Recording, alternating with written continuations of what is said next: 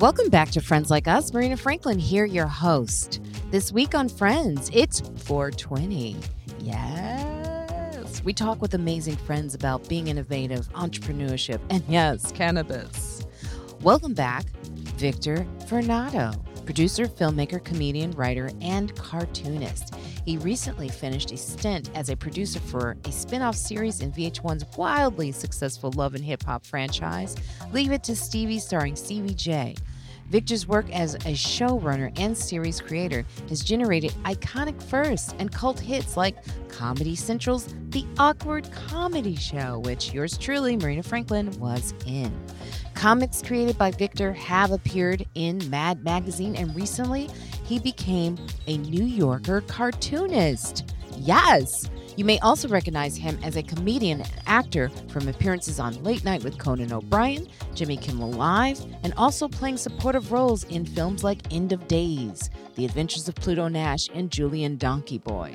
The list is long, so check out his bio in the details as well as get your promo discount codes for his live comedy show that's streaming tonight from Chelsea Music Hall. And welcome back, my friend Ankara Martinez. Ankara is a New York based stand up comedian. Ankara had a podcast with our friend Shauna Lane, the Gone Girls. It was part of the New York Comedy Festival and the Women in Comedy Festival. She has a new podcast. It's called the Dumb Dumb Podcast, available on Apple. And Ankara is a longtime house team member at the People's Improv Theater. Tonight, yes, tonight, 420. If you are here in New York or anywhere in the world because it's streaming, you can check me out at Chelsea Music Hall for a night of laughter, games, and fun.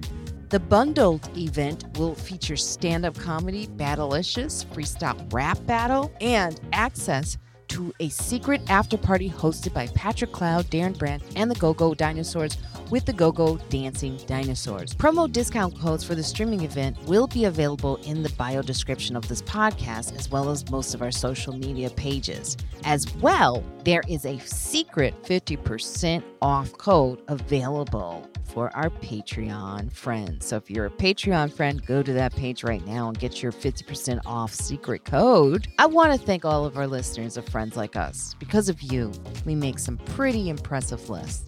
You can hear us on Google Podcasts Now, Stitcher, Spotify, iHeartRadio, and Apple Podcasts. Review and rate us on Apple Podcasts. That's important. Subscribe. Make sure you turn on the auto download function for the Friends Like Us on Apple Podcasts. You can email us at friendslikeUspodcast at gmail. Instagram is Friends Like Us Podcast, and Twitter is Friends Like Us 10. Become more than a friend. Leave us a tip, donation. Go to our Patreon page. Go to Patreon backslash Friends Like Us.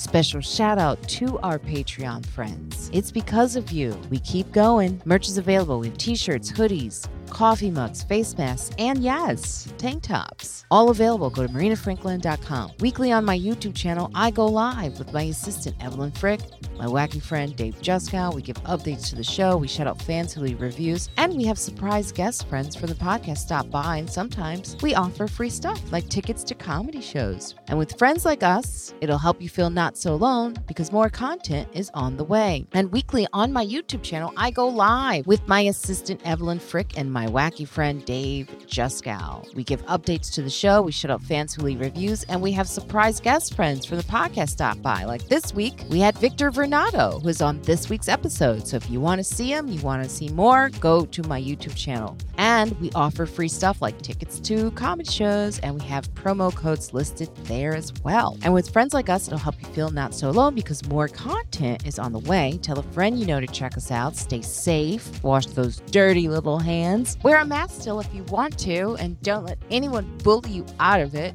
because there is like two variants kind of speaking of streaming there's two variants streaming get vaccinated booster up and black lives matter Marina Franklin here. I am so excited to have both of you here today. Ankara Savone, Victor Varnado. Have you both met before? Or is this your first time meeting each I other? think it's our first time. I don't think I've met you before, Victor. I, yeah, I also think it is our first time as well. Whoa, virgins at meeting. So congratulations to both of us. Yes. What a grand day. We've met each other.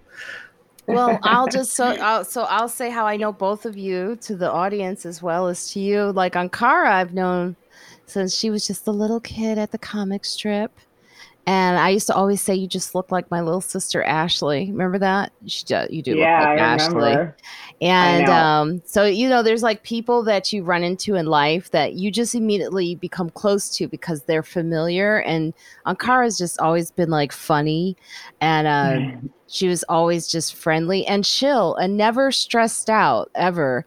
And um, like I just every time whenever I was at the comic strip and you were there, it was like, oh, it's always nice to see Aw. someone like you there because you were you just you bring everything center. You know, you can be in such a tense moment, especially at the comic strip. The crowds are coming in. You Yeah. never know how the shows are going to be, and you just always made it better. And thanks, now, yeah, and now, like, Mm. fast forward, we're friends, and like, still friends. Look, it's ten o'clock, Yes. so I'm like, we're friends, and um, We've done a lot of awesome things together. Yes, and we also like we went to a casino. I was it Atlantic City? Didn't we do Atlantic City? We did some crazy. Like I was like, come to Atlantic City, let's just hang out. Was it there or Mohegan I don't Sun? think it was Atlantic. I don't think it was Atlantic City. I know we like saw each other in Montreal at JFL a couple years, and we went hiking together. We had a crazy night randomly with Dov Davidoff once in my early years. Uh, you remember we got in a limo? That was crazy. Oh my God. you were with me that ni- you know what? I okay, Victor, hold for the Mhm. story. That story is so crazy because. I I forgot you were there. That like I was a baby and I'm like, what's happening? Like, I was like maybe four months into moving from Florida to New York, and I was like, yeah, yeah we we went. in a limo, Did we we went to a uh like a sex place like a swingers club. swingers club. We so true story. Like sometimes like the cellar late at night back in the day, we you know you you're young, you're hanging out, it's really late. And I don't know how we all got swept into it. It was like Steve Byrne, Dov Davidoff, Dan Natterman. Uh, yeah, no, because Dov was like, I'll get a limo right now. And he said, I used to, I know about this place from back in the day. And both you and I were like, what? And he made it sound so like sexy, right? We're like, I guess we'll check this out, right? Because I was like, me and you were together. We'll like make sure nothing like weird happens at this. I think- club. The funny thing is, like, I know we're in New York, but I'm always surprised when there's places like that in New York. You know, like when you come across them, like you Yeah. know you're in New York and you know New York goes deep. Like you know that. But then when somebody's Yeah. like, here it is, you're like, oh my God. There was like seven people there when we arrived. It was totally empty. and it was like an apartment weird. building. It wasn't like Yeah. um Times Square. It was like 20s. It was in the 20s on the on the west side. It was a Mhm. normal apartment building. You got on an elevator and all of a sudden you were on this floor. And Yeah. I think I was the only one who wasn't matched up, so I was considered a unicorn. That's what they called me. 'cause- Oh my god, I forgot about that. Yeah. and we walked through and i remember this i think dan was looking at i think the soaps were on or something it was weird like dan decided to watch the tv for a second but there was like these couples walking through swingers and stuff and then like in these different rooms stuff was going on like dirty Yeah. stuff and um it was so weird i'm so But glad you were, reminded like- me that you were there They were was like- all above the age of like 60. It was just like all old people. Do you remember that? I don't was no, remember like, that. young- Yeah, I remember being like, this is so weird. It was like silver foxes. It was crazy. I think I was so. I think I may have been drunk too, so that's probably possibly why I don't remember like all the details. But I do remember this. I remember going into a room, and there was uh, there was some other people from the cellar there, waiters from the cellar too. I Oh, remember. really? Um, but I remember there was a couple. Guy was eating the girl out, and I go in, and I sit just watching, and her glasses were like on her face like this. like you can't see it it's audio but um They were, big like, crooked looked like she got just got punched or slapped or something. Yeah. And So so it was I so when you sat down, I was like, "You're sitting down for this." Oh I just sat down right like if I was the pillow, I was like beyond the pillow. I was like right there and I just looking and I go, "Let me just help you." And I fixed adjusted her glasses. Oh this sounds very much like was it in an office building? It felt like an off. It Oh. felt, felt like It a regular weird. Residential felt- building. yeah. Well, I don't know because it was it in the Chelsea area too. Yeah, yeah. It felt. so yeah. someone took me to a place in the Chelsea area. It was in an office building, and it was for a friend of mine's bachelor party. And it sounds like all the same things happening, except it was a it was it was this, the setup was a BYOB strip club, not a orgy. But it was like, but all the little details, like the little rooms, sounds very similar. Hmm. Yeah, it was weird because I, you know, like, and then I think one couple want. Remember that couple that followed me Ankara? There was a couple Yeah. that followed me, and I was like, "We gotta go. We gotta go right now." yeah. Um, but the most I did was helped her with her glasses. That was how I got involved in my threesome. You helped her with her glasses. You put her glasses back on straight. That was it. Oh, And such a I good was- partner. It was like, yeah, it was kind of strange. I was like, why does Dov know this stuff? It was, it was I weird. Was she like, "Thank you"? No, she was busy. She was getting, you know. Wow, no gratitude. Wow. I said it too. I said, "You let me help you." But uh, yeah, that was it. So yeah, Ankara and I have done some, and we've like, um, and then she, you were on part of Gone Girls, the podcast with Shauna Yes. Lane, who we have on regularly on the podcast. So I love Shauna. yeah, you and Shauna, and then also now doing full time stand up comedy. I am. Yeah, kind of took a turn. Um, I mean, I've been doing it on and off, like with acting and improv. I'd say probably for like seven years, but I never really made it a priority. And something just switched, and I'm just kind of having fun doing it, enjoying it, getting on stage, um, challenging myself. Like, I think I was just ready to challenge myself to try new parts of stand up. You know, like I'll, I think I put myself in a box for so long with just like kind of like treating like acting like a monologue. Like this is my monologue, this is what I do on stage. And now I'm like, I'm gonna try crowd work. I'm gonna try hosting. I'm gonna just like challenge myself and kind of just let myself fail a lot until I feel more comfortable. And I'm having fun doing it. It's scary, but I'm loving it. And I get to see my friends more, which is awesome because I always hung out with comics. Like that's my people, you know? Yes, and but you didn't date them, which I was so proud of you for. Yeah, rule number one, don't date comics. I remember you telling you you telling me years ago your sister when I said you're so pretty, these guys are gonna come at you. I was so worried, Yeah. you know, before you were doing stand up, and you said no. My sister told me don't, and I was like, oh, thank God.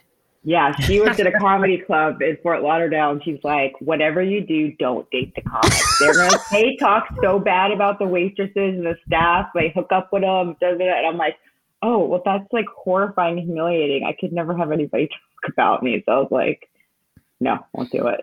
And then you got married though to uh, well, he is a comedy owner, but Yeah, I met him, but he was a producer. I wasn't warned about producers. Should have warned me about producers. yeah, it was different. It was different. And Emilio is really cool. So, and you Mm, guys, yeah. you know what's funny, Victor? Um, Mhm. And then I'm going to go to you. Um, we're talking about the early on stage of the pandemic, yeah. and Victor did a video Ankara. You guys, you and uh, Emilio were doing dance videos, and then it just stopped because it was like we were, Victor and I were talking about like um, how he has this video. Well, go tell tell the video that we did, and then Yeah, so when when everybody thought it was going to be 2 weeks, I was like, "Oh, it'll be fun to just like, you know, have 2 weeks off." And then so I sent around a song to everybody and I was like I, I gave them the song that's like that was called How You Do in Your Quarantine. It was basically everybody dancing in pajamas. And then so mm-hmm. everybody sent me videos and then I edited together this video that's like a minute and a half long of us all dancing in our pajamas going quarantine, quarantine. like it was going to be two weeks. and then and then I looked at that video now two years later. And I'm just like, oh, I'm an idiot. yeah. I'm I'm a I'm an idiot. I just it's so funny. It is it's like funny. so because it's like we're just like dancing and like diving on beds, and people are like humping teddy bears. That that was that was Marina humped a teddy bear. I did help a teddy bear. Yeah. How you doing? Your t- in your quarantine, you know. But it was like it lasted for two years, and then two years later, we look at that, you know, that Yeah. moment. It was like, oh my god. But So Ankara, funny. I remember Ankara doing dance videos with Emilio. And Yeah. then I didn't see any more dance videos. It was like every week you guys were doing like partnered. Yeah. So Yeah. So, well, so we were stuck inside and I couldn't get the energy out. And he's a loud worker. And I was like, I'm a quiet worker. Anyway, you get it. Everybody's energy. And I'm like, I need to get this energy out. We can't go outside. Let's like do these dances. And that's when I started going on TikTok and seeing couples dance. I'm like, mm, I want to be cute like these couples. So we would just like copy the dances. But I was like, so hard on him. I'm like, hit the mark.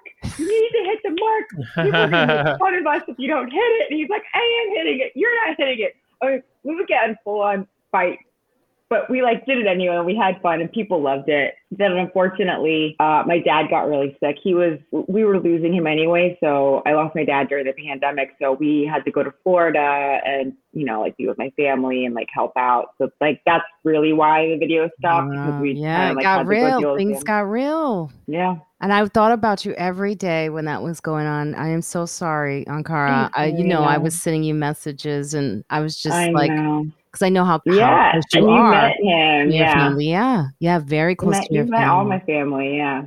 yeah, so So, my was, heart goes uh, out to your whole family with that because I know you, that's still it's still very fresh. Yeah. So. I mean, the first year was really hard, but I'm doing better now. I think that's what like kind of helped me come out of the fog was the stand up, you know, being around comics, being around comedy. It really helps. Really helps. Grief is crazy. Grief is crazy, you know. It's a crazy time. It's all around. It's all Yeah. around. You can't really get away from it, you know. And Mhm. anything you can do to release. That's why every time I see you on stage and I see you smiling, I'm like, "Oh, she's got it. She's she's figured it out." But you've always had that spirit, so you know Thank you. it's good to see. I love those donuts, by the way, behind you. I'm like Thanks. Noticing is- that. I have a new podcast called Dum Dum Podcast. Uh-huh. and this is the background that we use for it. It's just It's like making me hungry. it's you know someone goes your wall has diabetes All that sugar looks good. yeah yeah. this is wrapping paper i put on my wall Yeah, I love it. I love it. And That's then cool. Victor's got comic comic books. Studio hacks. I do I do a lot of studio hacks too. That like I got a I got a um forty dollar uh LED color yard light that's behind my Oh. chair, and I just po- pointed at the back wall. smart Mm, well, you see what I did with my background? Nothing. you very creative very creative I do have another angle that I could do, but it takes. I have to put my whole desk, take the computer, shift it around. Oh, it's crazy. I only do Did it on Saturdays. I so when the pandemic happened, what I did was I immediately tricked out my office. Like I have everything I'd ever want in my office at home.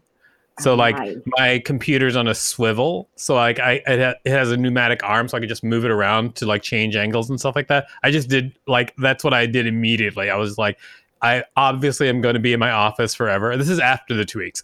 I was like, I'm going to be at home forever, so I just got everything. I just got everything that I need. I got a gaming chair. I put my my uh, monitor on swivels. I got a new desk. I was recommended, you know, to get, the, but I just, I don't know why make life difficult. I just never did it. But I did have this desk built. It just doesn't swivel. I, mean, I think a lot of people did that. Like when they realized that they were going to be in their interior environment for a long time, they really started considering what was going on there. Yeah. yeah i got one of those raise like those things like it's like a half a table that you put onto a desk and you can raise it so if you want to stand That's what my desk is actually doing right now. Hmm. Um, it's she's Italian, Alicia, Alicia, Alicia. I have heard. So she she goes, "Oh, Marina, you're going to do this and that, and then I make it so easy for you to do, and you can take it off if you want." So this thing is like standing, and um, like I ha- it looks like a tray, like when you go, like if someone was to cook a meal for you and bring you like a tray of food. yes. So it's on top of the actual desk. So it's like Yeah. stand. So I could actually stand, and then my cha- my chair is like like actually see because I'm I'm really short, but my legs are swinging because the desk is so high. So I had to build foot footrest to. It's just math, simple math. Anyway, building desk work. Victor, speaking Yes. of building and entrepreneurship and everything, you have mentioned about entrepreneurship and how you during the pandemic. You started reading a lot and getting well informed about, like, you know, tell us what transition you made for yourself. Uh, well, I mean, to put it the most the most simple, I was working as a producer on the Love and Hip Hop franchise, and I was making really good money, and I just hated every day. And then I went through some stuff. I, I guess it was like you know, like one of those moments in your life where you're like, "What am I doing?" And so.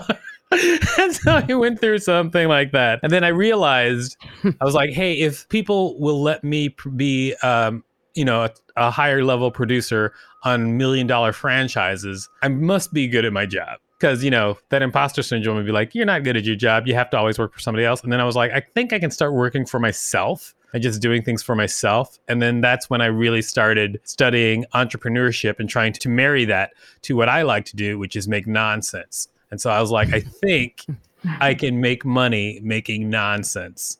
And so I, I'm a big logic person. I used to be a computer programmer back in the, the day. And I'm just like very into coming up with irrefutable logic to help me move forward. So like I'll I'll make things that remind me like yes, you can be successful. Yes, you can do all this stuff and I'll I'll do things that are what I feel are irrefutable logic so that I can move forward and that makes me move forward and do things. And so that's what I'm doing now, which is just like uh, using entrepreneurial techniques to make nonsense profitable.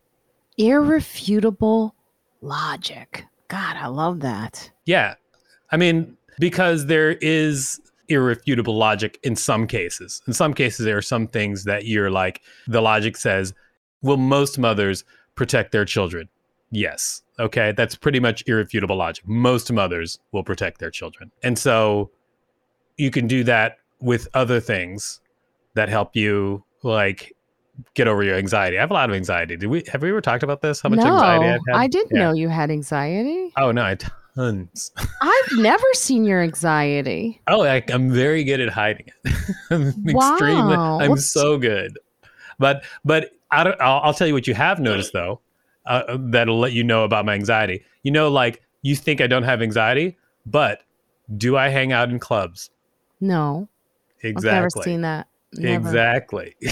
I don't I barely. Hang out in I'm. I'm at that point though. I'm having a very difficult time after the pandemic. I don't know about you Ankara, like just socially with people. Oh yeah, I picked up some agoraphobia during the pandemic. Yeah, I was like, I what's haven't. this? This is new. yeah, absolutely. absolutely Are people for sure. monsters? People seem like monsters. Everybody seems like a monster. Uh, yes. Yeah. It's Yeah, I forgot how to talk. I forgot how to talk to people. I was like, I remember going out, like when I started going out and like talking to people, and I would say something, and I'm like, I'd go home and be like, why did I say that? And I think about it for days, and I'm like, oh my god, they must think I'm an idiot. And like, who cares, you know? And I'm like, I'm just, for- I just forgot how to socialize. We all forgot how to socialize. I've So noticed that's that what I say. I'm just like, I just forgot how to talk. Sorry. I've noticed I've become confrontational. like if, Oh, if yeah. people do something because I've only been dealing with people that I know in like my particular bubble for so long that if somebody's outside and they're just like being a jerk, I'm just mad. I just get furious so Yeah. fast. I just leave. Everyone at the cellar, they're like, like uh, Yamaneika this weekend. It was like eleven, and she said, "What are you doing still here?" like they all know me. They know I don't, you know. And I usually get like earlier spots, but I had a later spot, and I couldn't control that. But I was, I just don't hang out. And like Keith will go, "Just sit down, dummy." I go, "It's really like." you know i mean i'm i tell him i go it's also like getting on the train late at night gives me so much anxiety. Scary. So I gotta get out like before it gets crazy. And it, and, Yeah. and by the way, it's not just the um, mentally ill that makes me nervous. It's young people. Young people get on my nerves lately. So they're like on the train, they don't care, and they're like crowd in there, and it's they're Mhm. drunk, and there's a lot of like colors and sparkles and I just don't want any part. And so I just want like peace. So I get yeah, I get you with the anxiety. I've been forcing myself. Not my young intern, by the way. I love you, Chloe. But go ahead, Victor. I've been forcing myself to interact more, like outside. oh, good. Like, how do you do that? Like, what do you you say hi to people or? I do things that I know that like I'll I'll have an idea to do something, but then I'll be like, no, I don't want to do that. I want to stay in here where it's warm. And then I'll be like, okay, stop thinking like that. I'll go and then I just talk myself into going out and doing whatever it is I thought of in the first place. It is. It was hard where it's warm. I get that. Yeah. but you know, it is hard. Like I remember, like throwing out the garbage during the pandemic was like a big deal. Oh yeah. Like I, mean- was like, this is a major move I'm doing. You know. I think I think the funniest thing about the pandemic is like looking back, I was doing I was such a shill for the media in general because they were like, it's gonna be two weeks. And I was like, okay, two weeks, great. And then it was two weeks. I was like, what happened? And then they're like, wash your vegetables, wash everything, wash your groceries. And I was like, okay, washing the outside of a milk jug. and, I then, mean, and then they're like, no, no, no, that's crazy. I'm like, what? Again? exhausting. Exhausting. I was just like, and then and then so, but it's it's actually kind of funny because then everybody everybody who's like arguing with people about like the news media and like everybody distrusts the news, but we were like all part of it. I mean, obviously, it's not worth getting crazy about because I'm not going to spend my day like running down the street going distrust the news. But I'm also not going to be defending the news to the point where I'm like, I thought it was going to be two weeks, and then I was washing my groceries because of what people said too. Yeah. I was doing the exact same thing. I just Yeah, kind of follow the herd. you know, I was going to the farmer's market and I remember someone saying, Are you sure that's safe? And I was like, Well, I really didn't watch the news on that part. And you know what? It was the only thing that stayed open that was healthy that gave me an activity every Saturday. So, Yeah. and then it became part of my life and then it became part of my story. Now I, and then I started fighting with people there. And then now they all know me there and now i still go like are there some things that you hold on to that you did during the pandemic that you just like you keep doing like a ritual That's a good question. I think that it's so funny because I was so I kind of like just went really crazy. I mean, like you know, some people went really crazy. Like I really did. I was like, don't open the window. Like don't go out. Like I was like terrified. You know, like I was like put 500 masks on when you go to the grocery store. Like there was a t- there was like a five day period where we lost like six pounds because our groceries were late, and I was like, you can't go out. Like I really, you know, and I was like, I'm never gonna go back to and like eventually when I I think once I started doing stand up, I was like, I'm sharing mics with people who probably don't even give a like they probably don't even care. Like eventually I it just little by little, I was like, I it's like I gotta live life again and whatever's meant to be will be because like I just couldn't do all the things anymore. It was making me crazy. Like I stopped watching the news a year ago.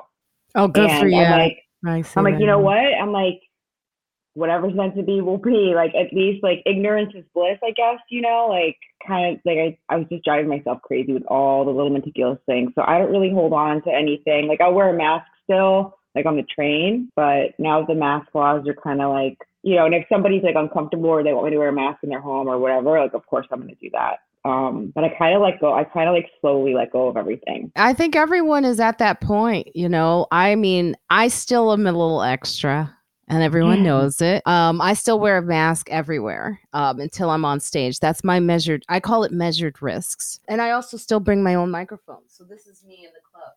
I, I, I come on stage and I go and they take they unplug theirs and I plug mine in. It goes into most of them and they all go, "Oh, you can still do that." I go, "I have a microphone. It's mine." Why not? Yeah. I was like, you know, and it's um and it doesn't smell like ass when I talk into it. you Or know, maybe, or maybe you can't smell what your own ass smell smells like. it's possible. so uh so yeah, you know, I still do, you know, those little things. Is there anything you do, Victor, still that Yeah, actually, the pandemic has definitely changed the way I just deal with people as a whole because it started with my wife at home because she is she's way more uh gung ho about germs. Like when the pandemic came, she was like, "This is my moment," and so I was like, "Okay, go for it." And so she, so she's like, she's like, "Don't touch this, don't touch that, wash your hands thirteen times," you know. And then so I, I started doing this thing internally where I w- would be like, how much effort will it take to make her happy on this thing? And if it's like very little, then I just do it. because like I'll pick and choose what to fight on. And so like, hmm. but I do that with everybody now. Because like when anybody asks me to do something or they want something from me, I'll talk to myself, how much effort does it take for me to do that? And the answer is like none, then I'll probably say yes or do whatever just to make them happy. Because why not? If it do, if it takes me no effort, I'll make people happy. And then so that just became a regular part of my life now. Aw, I like that. So you send flowers? No, that takes effort. That takes effort. that is so funny. But I, you know, I was I was thinking this while you both were talking. Is like you both, yeah, you're both married, so like you have a different whole dynamic with this and being, you know, having to like a lot of marriages did not last through this Mhm. pandemic. I mean, I've talked to some people recently actually in the in the zeitgeist or whatever you call that. I think in the next week or so, you can, you know, I've always been right on this. I think you'll see a whole I like that. Right? You're Uh, like a hold mystic, Isn't it your right? mystical magic. This is like your thing. You're reading the chicken guts. What's that? I'm reading the tea leaves. but I do feel that there's going to be a bunch of people articles about people who want to leave their husband right now. A, a lot of a lot of this conversation is happening within this month. And I don't know why. I think it's just the natural transition of life, of dealing with trauma. We've got a war, we're coming out of the pandemic sort of, but I think a lot of people are really going, "Hmm, I want something more." and I don't know if this is it. I just feel like, and not to say that's going on with you guys. Don't have to reveal this on this. I'm just saying, you know, I don't know what question I'm going to pose to you safely, but how do you uh maintain your relationship? You you said Victor, you did things that made her happy. Was there anything that you do, Ankara, to like sort of maintain the sanity of the relationship, keep it going? you know, I think we formed like a really strong codependency um, during during the pandemic. Like we were inseparable, and I think a lot of it was like my own fear, and then the loss of my dad, and then wanting to be close to my family. So like it, like I just wanted him to be home all the time. Like the the like agoraphobia. Like I was I was home, so I wanted him to be home. I never wanted him to leave. I would get upset if he if he left. You know. So like for me, I think but also like coming out of my own issues and grief and being like, you know what, I need to live my life. Like life is too short. We were locked in a box for two years. Like we gotta live, you know. So I think it's like giving your partner the autonomy to live their own life because it was almost like taken away from us. Mm. And um, it's like I think a lot of I think we had to do a lot of things for each other for so long that we lost like a sense of what do we want to do. And I think allowing the other person to explore what they want to do now that we've gone through such a traumatic experience um, is important, even though it's hard. I think it's like you have to kind of let each other like do and go and do things you want to do, you know? That's amazing. I love that because I I watched my sister with her husband. You know, 'cause I just I'm like a voyeur into marriage life because I you know never did it, not probably won't, but I watched her talking with her husband about her photography work, and she's been off and doing her own thing. And the pande- pandemic, I think, inspired her to do what you just said to go off and live her life and do what she wants to do. And I just watched him listen to her talk about it. Like it was just, I was like, oh, that's great that he's like, in, he's interested in her new, you know, venture. That's wonderful. Yeah, I Victor? think I think we feel like everything was Uh, when I w- during the pandemic, my wife was also very much like she would also get upset if I would leave the house because, like, we, I mean, we were on different scales with the pandemic. Like, I ob- obviously, like, I understood what the pandemic was, but I was also not a germaphobe before the pandemic, and then so like with the pandemic, you know, kind of compounded that, and it was just interesting for me to hear your point of view because I went through it from the other side Mm. in our relationship. So thanks. You're welcome. I was like your wife. I was like, this is my time to shine. I was like, I I was like, because there was people they were like, Marina, you you knew about this early. I was like, I know. Because I did. I knew I knew it was coming in December. The December too. before it came. I was Because I, getting ha- I pictures I, saw. I was like, "Did you guys see what's happening in China?" Everyone's like, "Oh, that always happens." And I'm like, "No, this is bad." But that wasn't. "Oh, it was the pictures multiplied by. I was sick for a month in November, and I was hearing the way people were Mm. coughing on the planes. The rhythm of life, right? Oh, Wow. Mhm. Because comics, when you're on the road, you do hear rhythm of life. You hear it. So I was like, something's off. There's the coughing is different. The coughing is consistent. It's not stopping. Doesn't seem like anyone can control that cough. So that's interesting.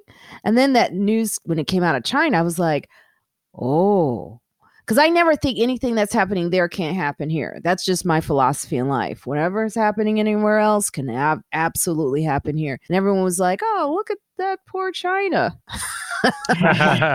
And then I was like uh, telling people, and they were like, uh, and someone said, Marina, you keep being ahead of this. I think I'm just going to go to you. And I was like, yeah, just make me the CDC for you. Marina, you sound great. I think you should be president. Yeah. I have I, I have been told that as well. Oh yeah? Did you believe it? Well, what's stopping you, oh Marina? Put it on God, your you're right. skateboard. I mean, look at Biden. If he can be like as old as he is, it's not a young person's job. Actually, I would love to I want to take back what I just said because I think that you could be president because anyone can do anyone can do anything. They really can, except for uh, you with pop locking. Other than that, like anyone else can do anything. Marina just tried to pop lock. I if, everybody, if you you're just listening to the audio, she was trying to pop lock. It was Yes. It's not a great show. Well, let's get into these uh, topics while we're here at the 30 minute mark. Uh, let's see. This 40 year old CEO wants to deglorify startups. Now, I don't know if I wish entrepreneurship on anyone, he says. It's my worst enemy. So, we were talking about this entrepreneurship. Tech executive Ben Lamm, founder and CEO of Colossal Biosciences, has launched six startups over the past 20 years. And despite the success as an entrepreneur, he is speaking about its darker side noting how 200 days a year away from family, pleasing boards and shareholders, and barely sleeping to secure the success of your business idea meant a lot of breakdowns, exhaustion, burnout, and he cried. Are you crying, Victor? I am not crying. Did you read I- that article about this dude? I didn't uh, read the entire article. I just kind of skimmed it. But here's the thing I think that you can be an entrepreneur in many different ways. I mean, like, we're all entrepreneurs on this show, and nobody's crying right now. I mean, you I've can. cried. Well, I mean, of course, everybody has cried. I cried, um, you know, when I met you. But as as just like as just like people I, I think that that's just a guy who's just having a really bad time and he just happens to, to have a connection to media yeah. Yeah. he's just like i mean had but I get it day. sometimes you feel like you can't like you feel like it's all it's over sometimes you feel like it's over maybe Well- those times you shouldn't publish articles Yeah, but I also think Yeah. it's perfect timing for the article because of I keep saying We Work movie, but it's We Crash movie w- or series that I'm watching on Apple, Oh, I'm which is watching that too. so good. It's so, So good. good. I'm really like Okay. tearing through it. I haven't enjoyed a show in a while like I'm enjoying this one. And the acting is amazing, which is, by the way, something I haven't seen a lot of is good acting lately. Uh, but And Anne Hathaway looks amazing, and I'm not usually a big fan of her. she, I know she does look amazing in this. Looks amazing, yeah, But that entrepreneurship, right? Mm. Like gone wild. yeah. and i look at how um he just seemed to be like um, like it's starting to give me a little perspective on who is allowed to invest who why people invest what type of person they believe in or get behind. It's usually like someone white you know or someone that's like them. Like when you look at the the girl who did the blood test i forget her name. They have a movie about her too. All they all got behind this like blonde white girl. She was doing the male voice right? But they all like was so fast to give her money. And i, I was just like what is that? Oh, you're talking about the uh, you're talking about the blood lady, right? Mm-hmm. Right. do you do you find victor like because you're do, you're doing like some major people are really investing in you right now. Did you have any like resistance? Or are you finding it to be like what's the key to getting people to believe in your your product I mean, I can tell you my deep, crazy Machiavellian thoughts if you'd like. sure yes Uh, well, uh, when remember when I was saying I would I would come up with irrefutable things to help me move forward. So I thought about what uh, gets people to give you money, and in fact, during the time when I thought about what people would give you money, I actually watched a lot of um, documentaries about con artists because not because I was trying to con anybody, but I wanted to know how they got people to want to to that point. And I was like, what if you could get people to that point and then give them something good rather than a con? And so that was part of what I was doing. And and here's why. Here's here's the here's here's how you get people to give you money. People who are going to give you money are basically asking two questions. And if you have those questions answered before you enter the room, they'll give you money Mm. the first question they're going to ask in their head is can you actually do the thing that you're trying to get money from them to do like they want to know like can you that's the first question that people are asking internally and people ask that uh, i would ask that of uh, you you would ask that of me if, if you were trying to give me money to do anything do people ask that of Steven Spielberg. Can can Steven Spielberg make a movie? No, people don't ask that question. That question is answered before he enters the room. I'm not saying that you have to be Steven Spielberg, but I'm just saying that you should have the reputation of getting things done. And then number 2, they want to know is it good? Now this is the tricky one.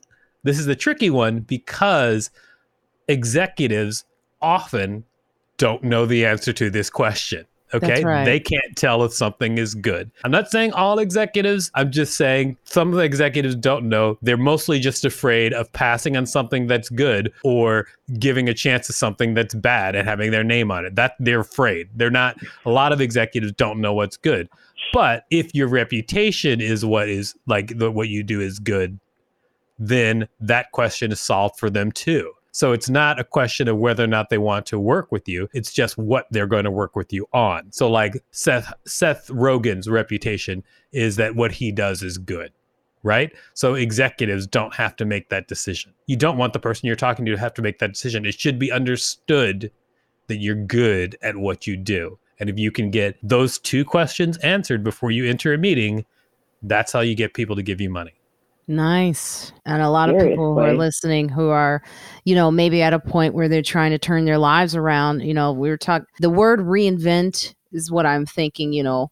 I would think that's probably what they're asking Steven Spielberg. Can you reinvent yourself, sir? Mm. Uh, but pivoting also, I think a lot of people were pivoting during the pandemic, trying to figure out what what career path do I have now, and I and I think a lot of people they're, they're talking about the job. You know, people are not weren't satisfied with their jobs. You look better. You cleared off your screen. Looks nice. uh, the people were not satisfied with their jobs, and you see what's happening at Amazon. You know, even though there's an appeal, it's a time when I think a lot of people are like hmm, what do I do with myself now? And I want more. Is it good? And can I get it done? Right? Right. Well, they want to know, yeah, can you do it? And are you, is it good? Yeah. They want to know if they're on the winning team with you. Yeah. And that, that's really the only two things. Which is amazing because you're right. We all do this constantly as stand-ups. I mean, we do this as a, as we sit in front of an audience or we stand in front of an audience. We're always pitching ourselves to the audience. They're going, Mhm. "Is it good? And can I?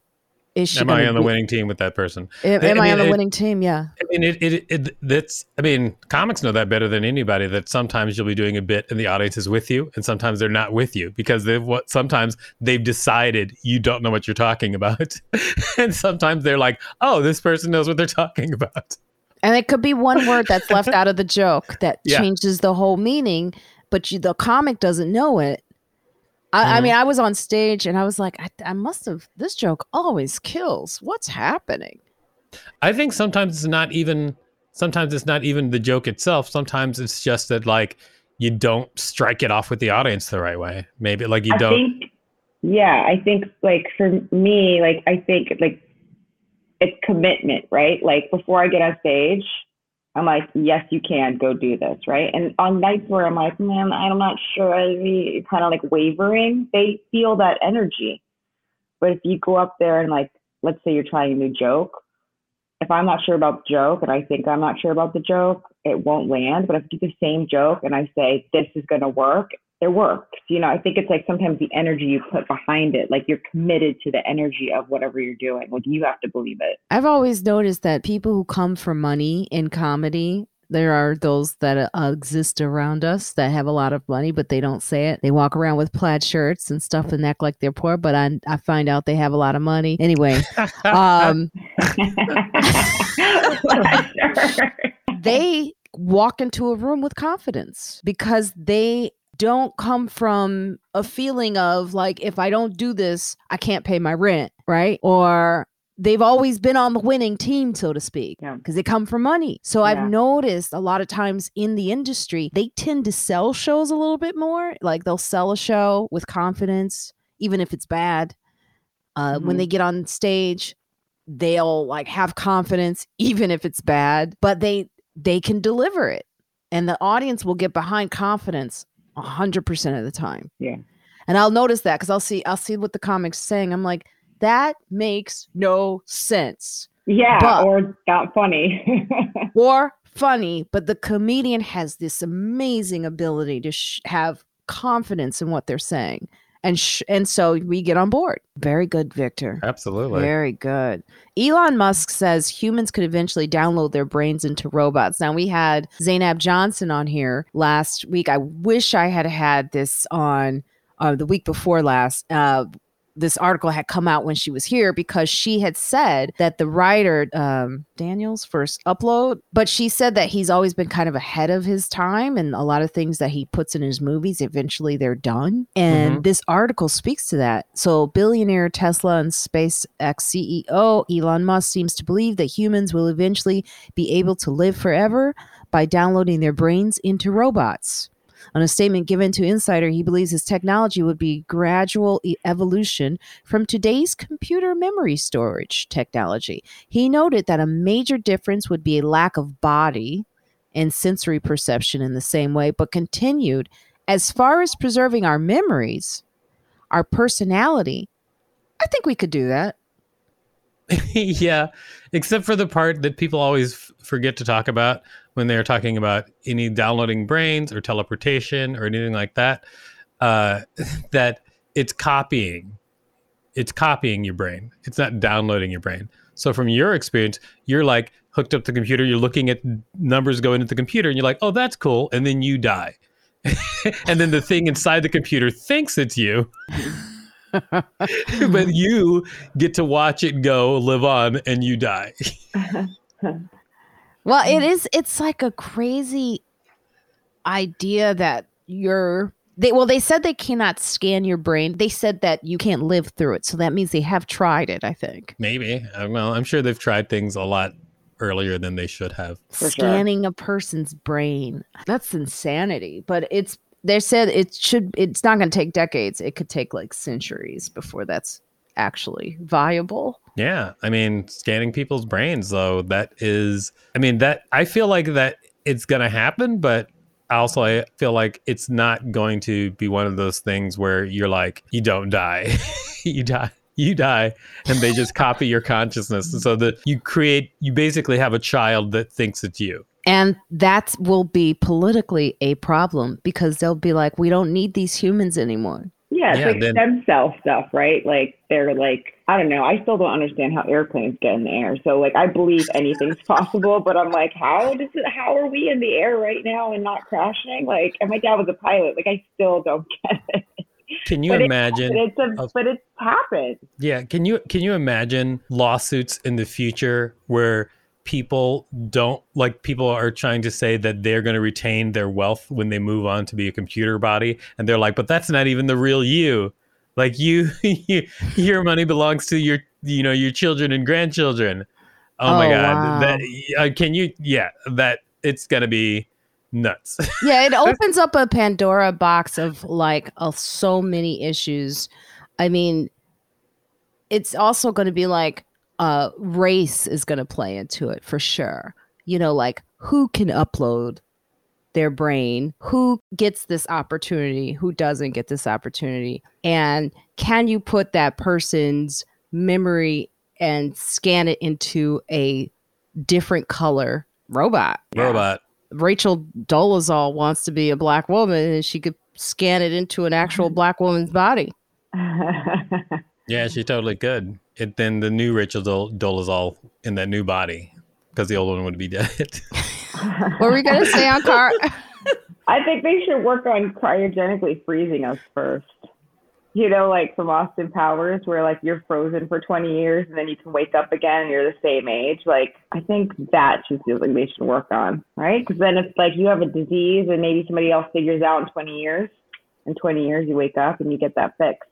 This is actually in the article that, that they are working on like science behind like Alzheimer's and Parkinson's, and that is really the purpose of the study. Oh, is to cool. fix problems that happen in the brain. That's really the purpose of this. It's like, uh, you know, measures exactly how its neurons are connected to each other. I love this quote that he says because this makes me go back to like young people and why they're necessary. Notably, Musk himself doesn't seem to want to live forever, nor does he endorse the idea for anyone else. He goes, I don't think we should try to have people live for a really long time that would cause asphyxiation of society. Because the truth is, most people don't change their mind, they just die. So if they don't die, we will be stuck with old ideas and society wouldn't advance. I was like, ooh, Good point. I was like, damn. So maybe that's an argument for why we shouldn't have old presidents anymore, right? Yeah, younger presidents, just just people that are elitely trained brains, that just really good thinkers, trained from when they're like in high school uh, for 15 years, and then they can run for president. I yeah, I mean, I I ran for high school president.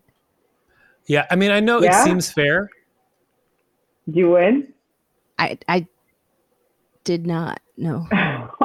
Uh, I did not run for high school president, and I I won because there was a kid named Victor Nakumbe who everyone thought was me, and he won high school Oh. president because people thought No they were voting for me. oh, funny. People peripherally thought they liked me, but they didn't like me so much that they, that they knew what my last name was. And that's a different last name altogether too. yeah, Nakumbe. Pretty cool last name. Yeah, is that's great. great. Oh, you you brought up Seth Rogen on his and his has a pot business. Most people can incorporate weed into their lives. The reason I put this in obviously is because we're doing a show. Victor is doing a show. Can you tell our listeners about the show on that is happening tonight after this episode that you're listening to? So if you're in New York City, The show is happening tonight, and if you're if you're listening to this, you can actually get a ticket to watch the show live from anywhere in the world at worlds420party.com. Or if you want to be great, go to marina.dynamokingdom.com. because that'll help this very podcast, which we all like to do. Yeah, so get this like you're listening to this right now and you're going, "Oh, I Yeah, I you could, can listen. go watch to this right now. Marina." Yeah. You can go watch Marina, and even even if you're, I think it'll be also available for like 24 hours uh, after, so you can you don't have to even be there exactly live. But if you're live, you can actually talk to people in the show. It's going to be stand up with Marina Franklin, uh, Rob Cantrell, Joyelle Nicole Johnson. Uh, Dave Hill. There's also a rap battle that happens in the show uh, tonight uh, with uh, Chris Sullivan from Freestyle Love Supreme. He's coming off of his Broadway tour to perform the rap battle. Uh, and then there also uh, the Go Go Dinosaurs are performing, which are go go dancing uh, dinosaurs. And so the show is a complete joy. So if you've got time, check out Dynamo Kingdom. Go to dynamokingdom.com, or if you're going to buy a ticket, go to marina.dynamokingdom.com. And on this episode, if you look in the episode notes, there's going to be some discount codes. oh. Oh yeah. So if you're if you're quick, there's going to be discount codes. They'll be they'll be mixed up. They'll be anywhere from 50% to 100% off. Oh, and they can still and they can still get it for tonight. Oh, Yeah. okay. All yeah, right. Absolutely. As long as you're the first one to grab those discount oh, codes. Oh, Gotta grab it. Gotta grab it. And it's on 420. Now, what was the like thought behind this show? Like, like what made you go 420 and this group? And you don't smoke weed. I, I've never seen you smoke. Me, I do smoke weed. Oh, so does that help your anxiety? It does. It actually does. I don't smoke. I don't smoke like a lot of weed. I'll usually smoke like a one hitter, and then that will help me focus because I have ADHD as well as Mm. my anxiety, and so like a little bit of weed just helps me focus and get tasks done. Um, and then I I don't u- do weed like when I'm usually on stage, and I don't usually do weed when I'm like when I'm like really seriously like in the zone, like writing something new or creating something new. Like I want my mind to be like absolutely at its sharpest. But I'm a. this sounds. I, it sounds totally crazy from my part, but I'm just like a person where the whole world seems like it's going in such slow motion all the time to me. And so if I don't have a little bit of weed sometimes when I'm working, like I just, my mind just goes crazy. I can't even concentrate. Yeah, no, I totally get that. As I, I'm saying it like a stoner, I'm like, yeah, totally. But yeah, but this show is all about this show is just all about like I like to do fun things with my friends. And so if it's a show that I'm producing, I like to invite my friends. I like everybody to be paid well. I like everybody at the show to get their money's worth. I just want everyone to just have a really good time. Like right now, what I'm doing is making sure that we have free drinks at the bar, like as many as possible.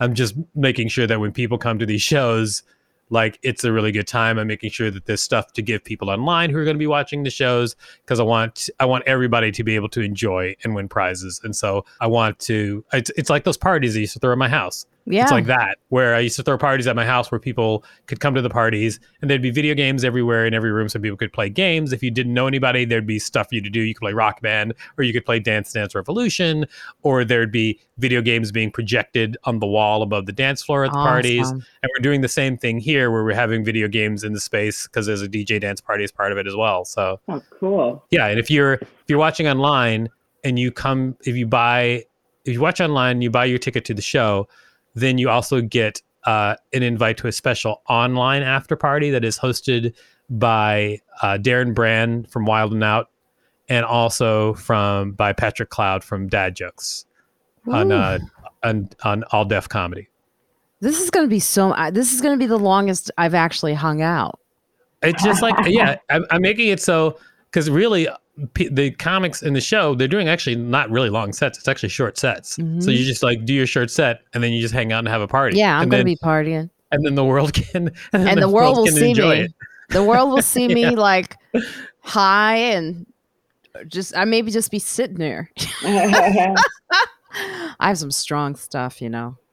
Do you do you do you you so you do one hitters? You ever do edibles? Uh, yeah, someone just gave me some edibles. Someone made me some edibles. I actually helped a friend out because this is really funny. A friend of mine came. These are the edibles that I'm uh, I got right here. Oh, nice. a friend of mine came to New York and they were, came for a concert, and then somehow they bought their ticket and got on the plane, but didn't actually have their ticket to the concert. Oh god.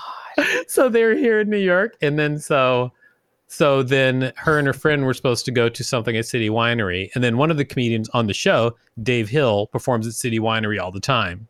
So I asked Dave, I was like, "Hey," my, I told him the whole story. I was like, "They did this obviously stupid thing. Can you help them?" and then he did, and he got them into the concert, and so he got them into the concert Nice. for free. And then so they gave me uh, edibles, Edibles. as a Aw, gift. that's great. Now, Ankar, do you do you do edibles or do you ever partake? Yeah, I used to love smoking pot, and edi- edibles were really strong for me. Um, like I couldn't handle them. Like Me it was like. I would sit on the couch, I'd be like, I can't move. Um, but yeah, you know, during the pandemic, I stopped all that because my anxiety got so bad that it was like the opposite. Like I started getting paranoid. Mm.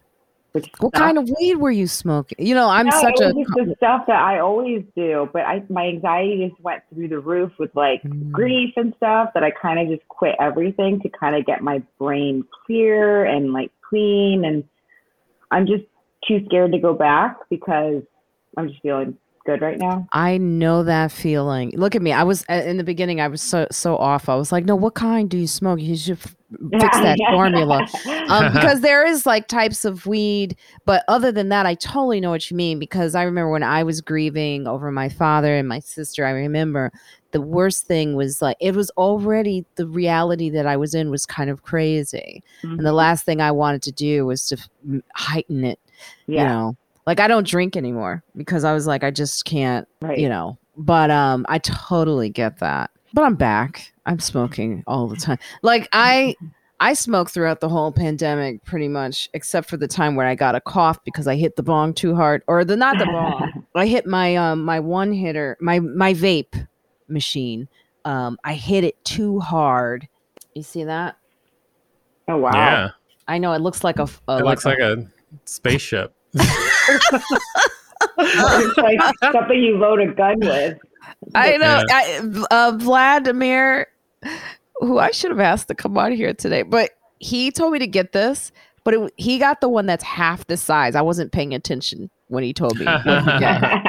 what to. So it he uses was like, like- a collapsible taser. yeah, and so like in there, that's where you put the screen, and then I'm cleaning out the top portion. I clean it out every week with alcohol and stuff to get out the gook and stuff. But in the beginning, because you see this little temperature thing, right? And when you hit it, I had it too high. It can go really high, and I think I burned my lungs. Ooh. Yeah, so I was like, I was done for about a good three months. I didn't smoke. I wow. was coughing for a while. I had During the pandemic, and people were like, "Oh, you, you got the COVID." I Mhm. know. And it was like not. It was just like I hit it too hard. And I was not and I told Vlad, I go, You told me to put it at this. He's like, I didn't tell you to go that high.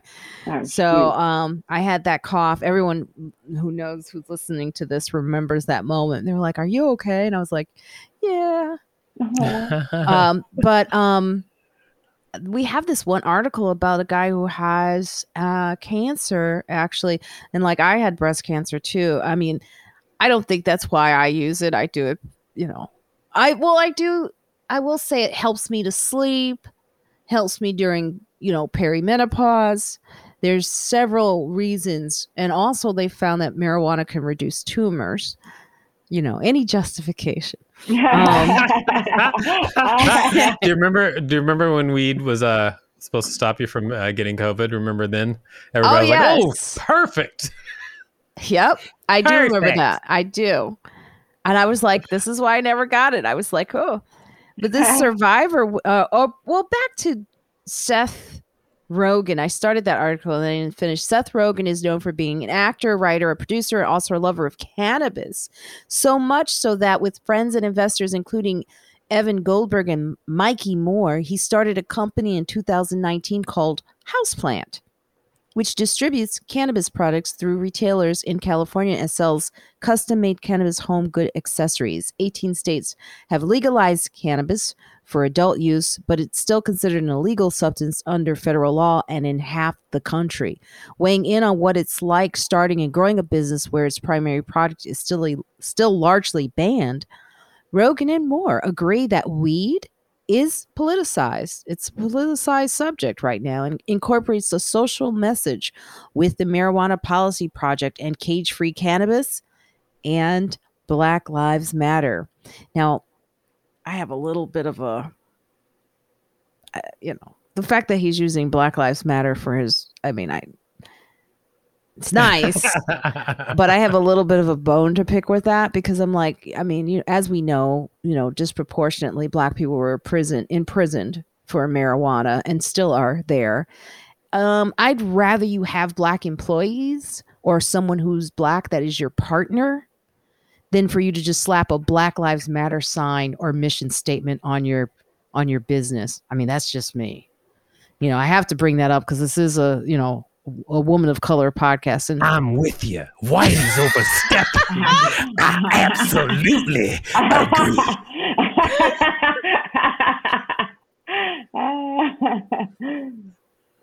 Who do they think they are? I'm with you, Marina. you know what I mean? Because I was like, I was reading that. I was like, mm-hmm, yeah, right. You don't slap a little Black Lives Matter, a little mission statement on your core value. I want to tell you something that directly relates to what you're talking about. However, I can't because I've said I would never say it in public, but I would tell you personally after your podcast. What? I know it. It directly relates to a lot of stuff we were talking about, and especially what you just talked about right now. Something that is happening. I want you to know about this in my life. Oh, oh God! The listeners mm-hmm. are like, eh, "Can we get that on the Patreon?" yeah, I'll talk. I'll tell it. I'll tell. I'll talk about it at the after party at Dynamo Kingdom. So. Oh, the well, intrigue. there. you know, it, what Rogen said here was I, I invite them not to buy our products. What? Yeah, he's talking to people who are like have a problem with the weed products. Oh. He's like, then oh. don't buy the products. I think weed is a political thing in America right now. And if you pretend it's not, that it is a political stance where you are taking the position of denying reality and ignoring the actual political climate that we live in right now. And we do not want to do that, which is funny because I do do that in my act. I was in my old act where I say, you know, white people, some white people, some racist people make good products. and I'm like, it's just messed up because you're like, oh, it smells so good, but I can't, I can't come in. you know, um, you know, like New Balance was like, I had no idea during like the Trump years that they were Trump supporters, and I was like, oh my god, I but I, I need their shoes. This is the best shoes for my knees. I used to love Bulleit bourbon. Like it was my favorite bourbon until I found out that they pushed out their they pushed out their uh, CEO because she was lesbian. and so then I stopped drinking Bulleit bourbon. No. But I really liked it. You miss it, huh? Well, yeah. I mean, and I know that I'm not really making a dent in Bulleit bourbon, but it's just like me personally, I was just like, I couldn't. Yeah, but I did miss it. it's good. You know what? I I stopped watching The View when they banned Whoopi. Mm. Because I actually was like, I agreed with the fact that she needed to be disciplined in a way that educating her, but I was like, the show's called The View.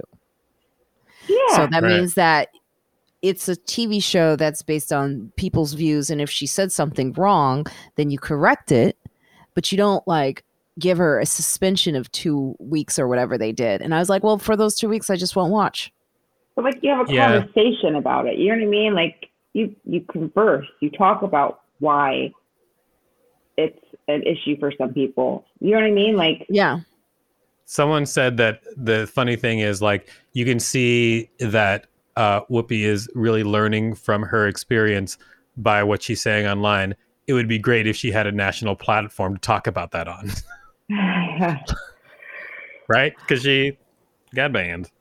Yeah, I mean the thing is, is like, yeah, because it's like we should talk about why she was wrong. We should educate people. Uh, you know, continue continually. It's really important that people understand what systemic racism is and what um like Holocaust deniers, not that she was one, but she was very ignorant in what she said. Um Uh-huh. what is the word I'm trying to say for so early I can't get my brain. I don't know. I, I do What, think what Jewish hate when they when people are Oh, anti-Semitism. yeah, anti-Semitism is very real. So, you know, like you got to continue to talk about it. And by banning her for two weeks, I feel like they just lost out on an opportunity to really, you know, drill that in. And I think she's such a good host still that I just didn't care to watch the show. And I got to say, like, I've stopped watching the show as much as I used to because of that moment. It just mm-hmm. felt like, and I don't know if I've put a dent into the show by not watching it, but I just was like, something didn't feel authentic when they did that. Yeah, I absolutely understand that. I think that people have to be better at letting people in on the conversation so that they, so that they can learn. I feel like a lot of times if people are saying something uh, improper, some people, not a, a lot of people, but some people are open to learning what what is the proper thing they should be saying or to uh, interact in a better way. However, there's a lot of fear about even asking too. Yeah, there is a lot of fear. I, I Mhm. agree. Like, I often find like white people will hesitate before asking me about my hair, or they'll say to me, Marina, you are, I feel like I can't ask you. Like, you never make me feel like bad for asking. And I, in a way, I go, well, that's good because someone needs to educate your white ass. No.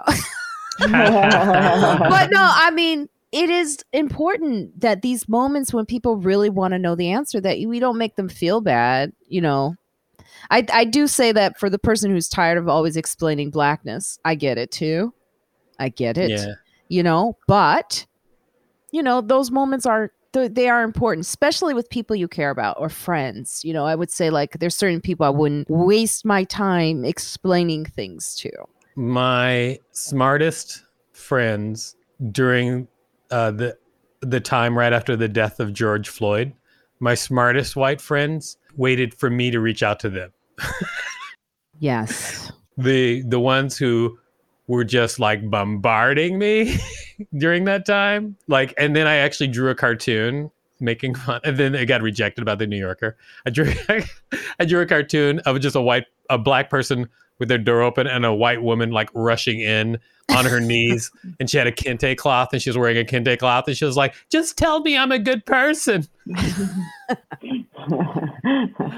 of course it was rejected from the new yorker but It's so funny. Did you? You Yeah. still put it up? I think right. Did yeah i put it up on my i put it up on my personal instagram for the world to see hmm that's what it feels like sometimes and i i understand that there are times like where like i don't want to be approached but i also want people to i want people to feel comfortable asking which is kind of like a catch 22 you never know white people you could be walking in anything Yes. You can- And I feel like- any emotion Both of you are very interesting in this way, where peop white people may be curious as to what you are exactly. So they, you probably have bombarded with questions like Ankara, right? Yeah, Like, for sure.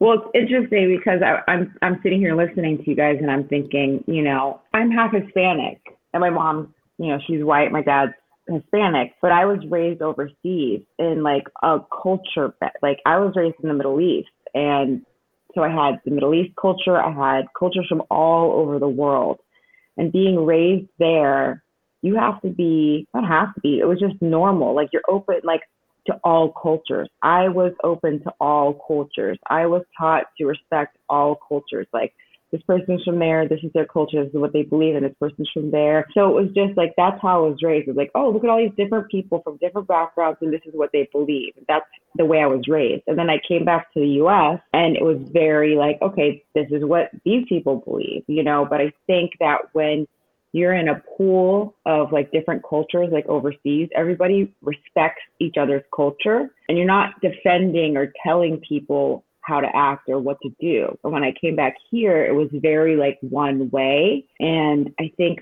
people back then and now forget to ask oh where are you from what's your culture? What do you do? What do you believe in? And like come from a place of curiosity, which I don't think can ever be offensive, right? Like if someone's genuinely interested in your background, it's like, oh, let me let me tell you where I come from. We're all like worldly people. We live in different places. We've grown up in different mentalities. You survive in, you know, like in, in different places in the world because of the temperature or this or that. You have different everybody has different survival skills. Someone that grew up in New York City and someone that grew up in Georgia or someone that grew up in Florida or California, it's all different experiences, you know? No one's wrong. It's just you've had different experiences.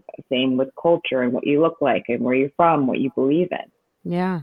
I, you know, I agree. I, it's always in the way they ask too. It's like if they ask and, and it's genuine and it's like, like I said, someone that I don't mind explaining to, it's fine, you know. But if it's someone that is coming from a place of really just an asshole place, like, what do you do with your hair? What's your hair doing? You know, that Yeah. type of dumb shit. You're like, all right, enough. And I think that's why uh, representation matters when we talk about Ketanji Brown Jackson. Anita Hill talks about Ketanji Brown Jackson. Um, how did you feel when you saw that she was finally confirmed? I'll ask you first, Victor. Uh, I as soon as she was up for confirmation, I knew she was going to be confirmed because we are we're a nation right now. You know, like when, you know, like when uh, you're at the point where like you can ask somebody for a favor and you know they can't say no because of what has happened in the past. Yes. You know, like you, we have I that. have that's the way the country is about having a black person in the Supreme Court. Like it's like like you can't say no now. Now after Trump, you're gonna say no to black Supreme. Yeah, can't. And so they didn't. and Kavan- and Kavanaugh, right? After we Yeah. watched that whole debacle. Exactly. Exactly. It's it's just I think I was on your show before when I was on your show and I was talking about like how you're asking me about what I thought about the uh, Me Too movement and like how aggressive it had become and political correctness and how aggressive it had become. And I was talking about like it's a pendulum. Like it like the pendulum swings and like so we'll get to the place where everything is going to be okay eventually, but we have growing pains because like it used to be like the pendulum was way back where everybody got hurt, and now everybody's getting attacked for even the slightest thing because the pendulum is swinging the other way. But it'll keep swinging back and forth and eventually get to a place where the com- the country can be okay and where people can be okay. That's also what happens. Just I think that happens with everything because like the pendulum swang one way when it was Kavanaugh, and now it's swinging another way. We could just put one more person in there that's like us. just one more. Oh yeah. Because Yeah, I, I I mean, with abortion rights, and you know, I don't know if you saw the story about the woman who they were going to charge her for murder for self-inflicting abortion on herself. This was in the news. Mm-hmm. I didn't put it in the article because I know, like by this week, it's probably going to be a new story on that. But you know, we just need someone in there to really look out for women's rights. I mean, it's crazy what's happening. I mean, when you look at Ukraine, you know, and and what is happening there, democracy is is in fact so fragile. I feel really proud about what I just said. Did you see it? Fragile's a good word. It's a good word. I think, hmm, I mean, I think that our government should reflect our country, and we are a country of immigrants. We just are. Um, it's just what the media chooses to push forward. You know what I mean? Like, if you ask me, it should be United Colors of Benetton ads. Like, it should be across the board. Everybody. We should have one of everybody in our justice system because well, there is that one should- group we could leave out. yeah. Joke, joking. Yeah, I don't know. I mean, I think that. Go ahead. Sorry. Go ahead. no, I just so I just served my first. I don't know if you guys have ever served jury duty. I just served jury duty, right? So in deliberation, like you listen to, or you like not supposed to share anything the whole time, right? You're just listening to your perspective, your thought, what you believe, with all the information that they're giving you, but you can't talk to the other people, the other jurors until the very end. So you develop your own idea of what's happening, right? Over and it was over four weeks, which I've never thought about I something know. without somebody else's head in my head until the end. And when we got in there, we were all talking. I was like, this is my opinion. And then someone's like, well, in my perspective, in that situation, I wouldn't do that. I would do this. And I was like, you wouldn't? Like, that's the first thing I would do. And then everybody had a different perspective of what they would do because they're like, well, in my culture, this is what I do. This is where I come from. This is this is how I react to that, and that's that's normal in my culture. So that that wouldn't even bother me. And like those are things I wouldn't even think about. I wouldn't even think about. You know, so I think it's important to have perspective from all different kinds of people all the time. Four weeks? Do they pay Four. well? No, I mean, it sounds interesting though. I mean, I, I've, Look I've at me. I just went to the money. I, I was know. like, how, much, how much is a- that? Did you get good pay?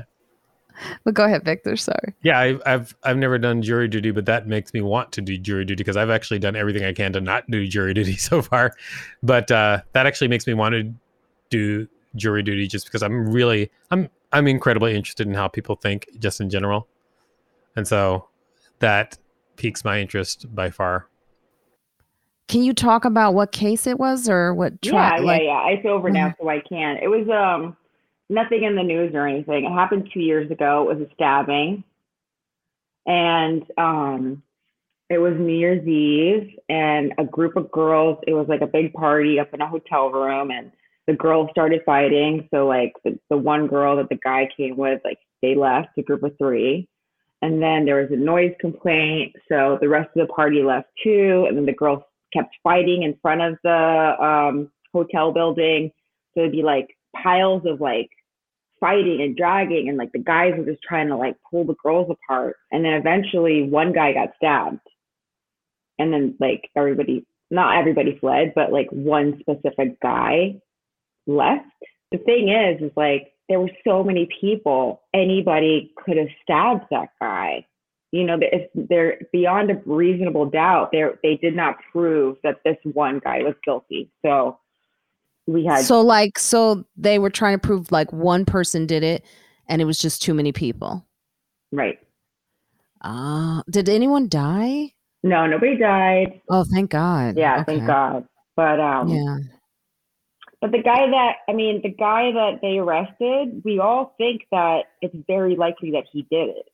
You know, but they just couldn't prove beyond a reasonable doubt that he did do it because there were other people there. You know what I mean? Like someone else could have done it. Like maybe his girlfriend stabbed the person and he's covering up for his girlfriend. Like there's so many variables that could have happened. I also like so they sequester you? Is that the word? so you got something in the mail, right? And you respond Mm-hmm. to it. And then I didn't think I was going to get picked, and I got picked. And then they were like, we're probably going to meet these three days. Are you available these three days? And I just so happened to only be working two days a week right now, and those three days work out. And I was like, sure. I was like, the justice system needs me. Was the judge gonna make a like- difference? The the judge, was judge- chill. He was great. He was like, "Thank you for coming in again. I know this is a because it was kind of like it was a lengthy process. We were sitting in hard wooden benches the whole time. A lot of waiting around. We saw a lot of witnesses, a lot of witnesses, and sometimes the like the lawyers, the way they interviewed was so slow. It's like they were drawing it out on purpose, you know, and they were Mm. repeating questions. And then the judge would be funny. The judge would be like, "All right, we answered that. On. Let, let's move on." He, he like he would almost like get irritated for us, which was nice. Like finally someone speaking up. But day one, oh my god, day one, there was this stenographer there. She was amazing. She was like, "Speak up! I can't hear." She was just like yelling at people. Like, Huh, I can't hear you. What he personalities. say? Tell him to speak up. And I was like, oh my God, this woman's amazing.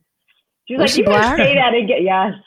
Of Yes, she was. It's like, was I need you to say that again. Yeah. Can you speak up? Yes. Oh, that's hilarious. That's a character. Like, That's a show. It was such So was was it, so you're saying the room was diverse because you were getting all of these different perspectives? Yeah. Yeah. Nice. Yeah. I was like, well, what what are they doing out till five in the morning? Like I'm not like nothing good's hot, you know. It's like, well, I work till two in the morning, so I stay out till five. That's what I do. That's normal for me. And I'm like, okay, fair.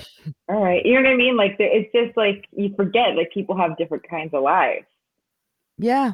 Uh, yeah, you know, you're right. It's like when people remember in the pandemic going back to that when people were like, "Stay inside. What are you doing out there?" And then we all realize, "Oh, not everyone can afford to stay inside. Why are your children? Why do you want your children to go to school?" And then you realize, "Oh, school is important for socialization for these kids. And these kids, some of them are so depressed They'd rather Yeah.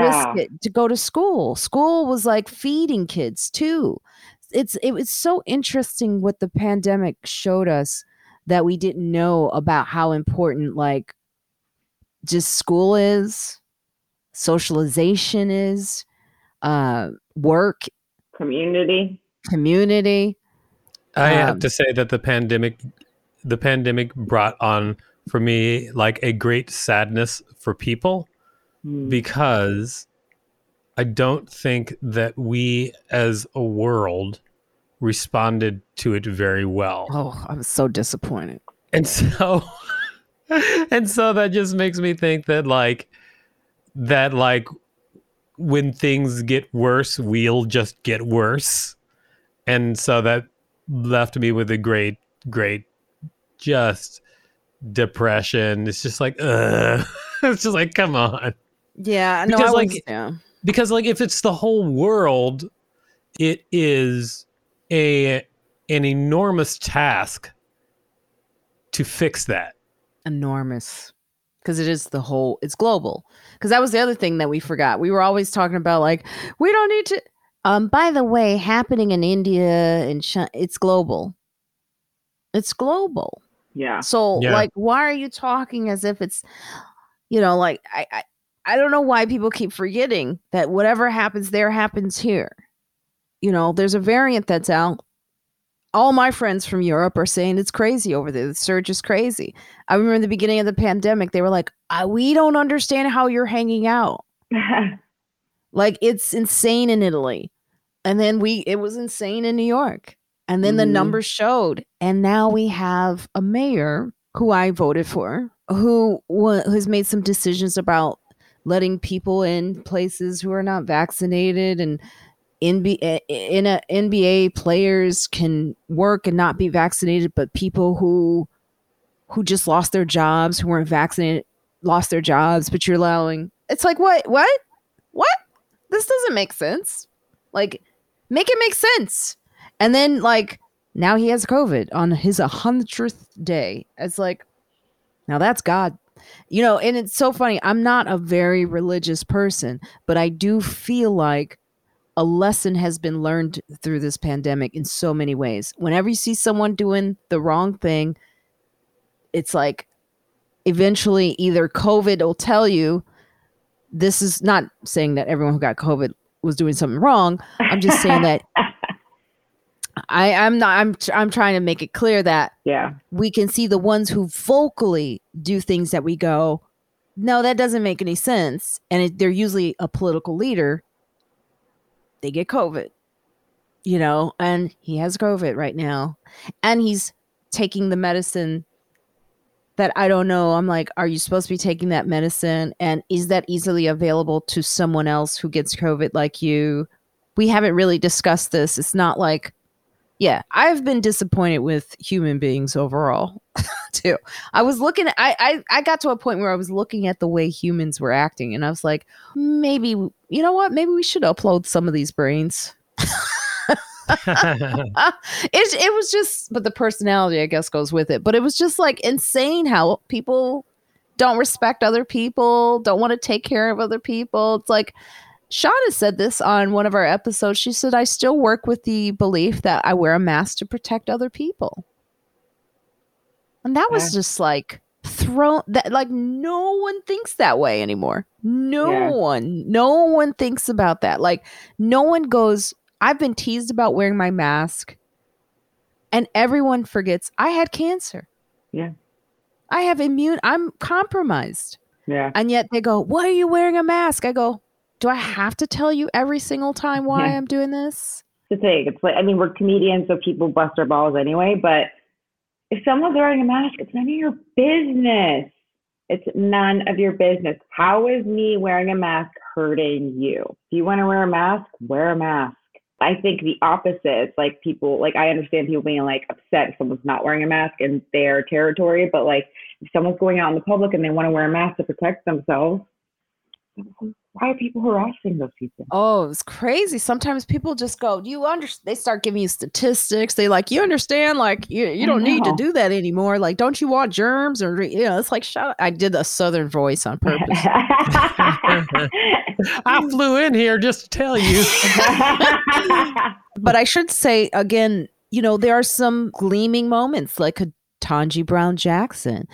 So, Brandeis University professor Anita Hill stated that Ketanji Brown Jackson's confirmation to the U.S. Supreme Court marked an important cultural moment for the court and the country. Jackson's confirmation by the U.S. Senate to be the first Black woman on the High Court enables a possibility of us seeing the court as a more representative body at the highest level. So, brown girls everywhere are going to be feeling like women of color everywhere will feel like, you know, I can do this. I can do it. We're talking about confidence. This is how you install some confidence, you know? Yeah. You, this is how you get people to invest. so I have this. I just got this like giant agent for this book that I'm doing, and um, it's all about just looking at irrefutable evidence about uh, racism. and so that's what the book is. It's a joke book, but all the jokes are look at this thing, you know, that is racist, that we all know is racist. So that's the jokes over and over again in the whole book. Right. And so it's called the Anti-Racism Activity Book, and it's like a highlights magazine style activity book, oh, wow. like where, uh, where that um, I I actually did it as a Kickstarter and I made it as a Kickstarter, and then now an agent has picked it up, and so like now it's going to go out and it's going to be like a big color, a big like book. It's That's oh, I'm excited about it. I'm excited about it because it's like right now we're in a, it's like right now. Remember how I was telling you like anybody can do anything? Okay, so I was like, can I do something that can actually like move the needle, like actually like affect people? And I've done it before as like a little experiment to see if I could do something that would affect people. Um, do you remember when there was the Laughing Skull Comedy Festival had no black women in it? Yes. Did you see the open letter that I wrote to them?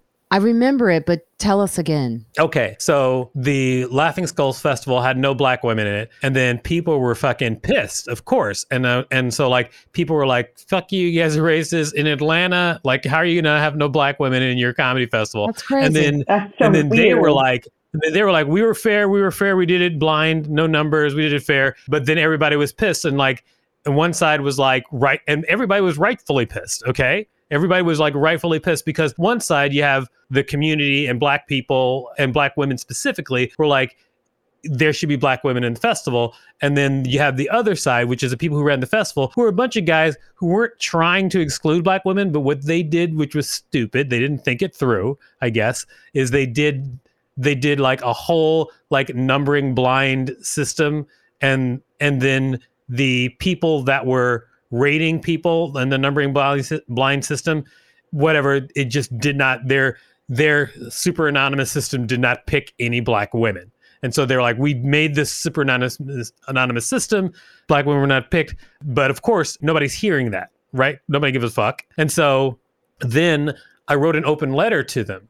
And in the open letter which is actually still out there on the internet in the Mm. open letter it, i think it's called the open letter to the laughing skull festival victor Varnado or whatever. In the open letter i just said hey everybody's pissed and i explained it basically like i explained it right now. People are pissed and they're right they're rightfully pissed and i know you tried hard and it didn't work but right now you have the power. Why don't you just put some black women in the festival? I know people haven't given you credit for the work that you did to try and do it right and it's not happening but that's too bad but you have a chance to do something good. So just put black women in the festival. Like that's basically what the note said. Just just do something. Some people are still going to be pissed. Some people are still gonna, people are kind of going to call you soft for doing it. Like but just do it. You know it's the right thing so just do it. What That's i wrote in the letter. And then so i don't know if specifically that helped. Some people a lot of people did read it during that time when everything was happening because i just sent it out to everybody and everybody started spreading it around um but they did put black women in the festival that's what they, they just did awesome. okay and then so great. I'm not saying that that helped, uh, that did it, but I did know that in that situation, I helped move the needle because of the community that read about it. And so that's what I'm doing with this book.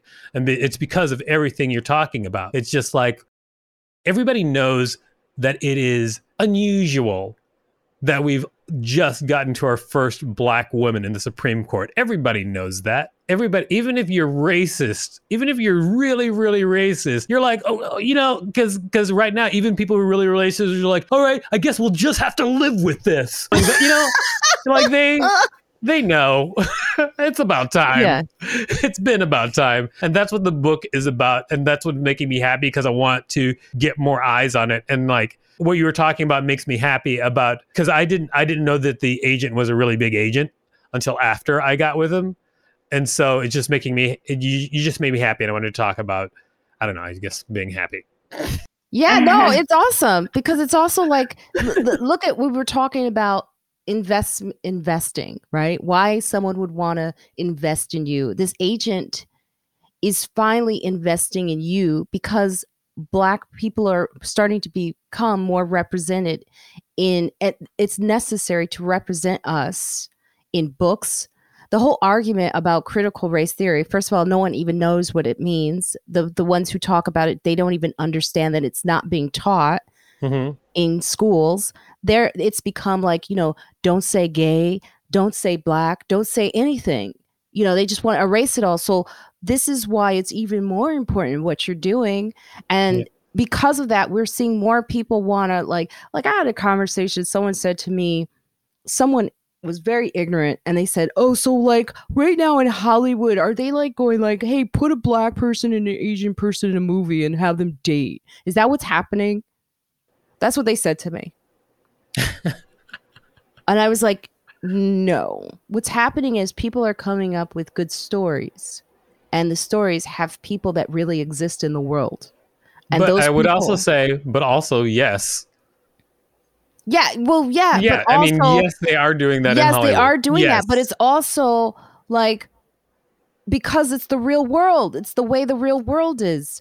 Like it's, I have an Irish friend, I have black friends, I have that's my world. My world does not exist with just one type of person in it. Yeah. I absolutely agree with you, but I also absolutely agree with that person. Like, are they doing that in Hollywood? Yes, they're doing that. But they yes. but you know how where they're coming from is they're coming from an insincere like place of saying, "Oh, it's just not like like uh, the way they were saying it was like it's not good or it's just, it's just like one-minded. Like right, one, but see, yeah.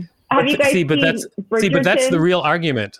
Uh, oh, sorry. There, there's a show Bridgerton, right? And it's like the mm-hmm. 1800s, and it's like it, it has all they have like way more black people in it and and asian people in it than and and people are talking about it because they're like well the 1800s people weren't like of wealth like what that doesn't make sense. It's like yeah but it's interesting and it's it's smart it's creative it's it's it's I mean, we're not in the 1800s anymore. You can do whatever you want creatively. And actually, you know they probably I mean? did exist. There was a black woman, yeah, yeah. in in royalty, like the yeah. I forget the daughter. Or whatever. I applaud. I applaud any show that does the past and they re, and they revise it so that that there's people of all races. Because if if your show's not about racism, and it's a fantasy, just fucking do what you just put people. Who cares? Exactly. Put, like throw everybody in it. Like yeah. that. Let's just let's go.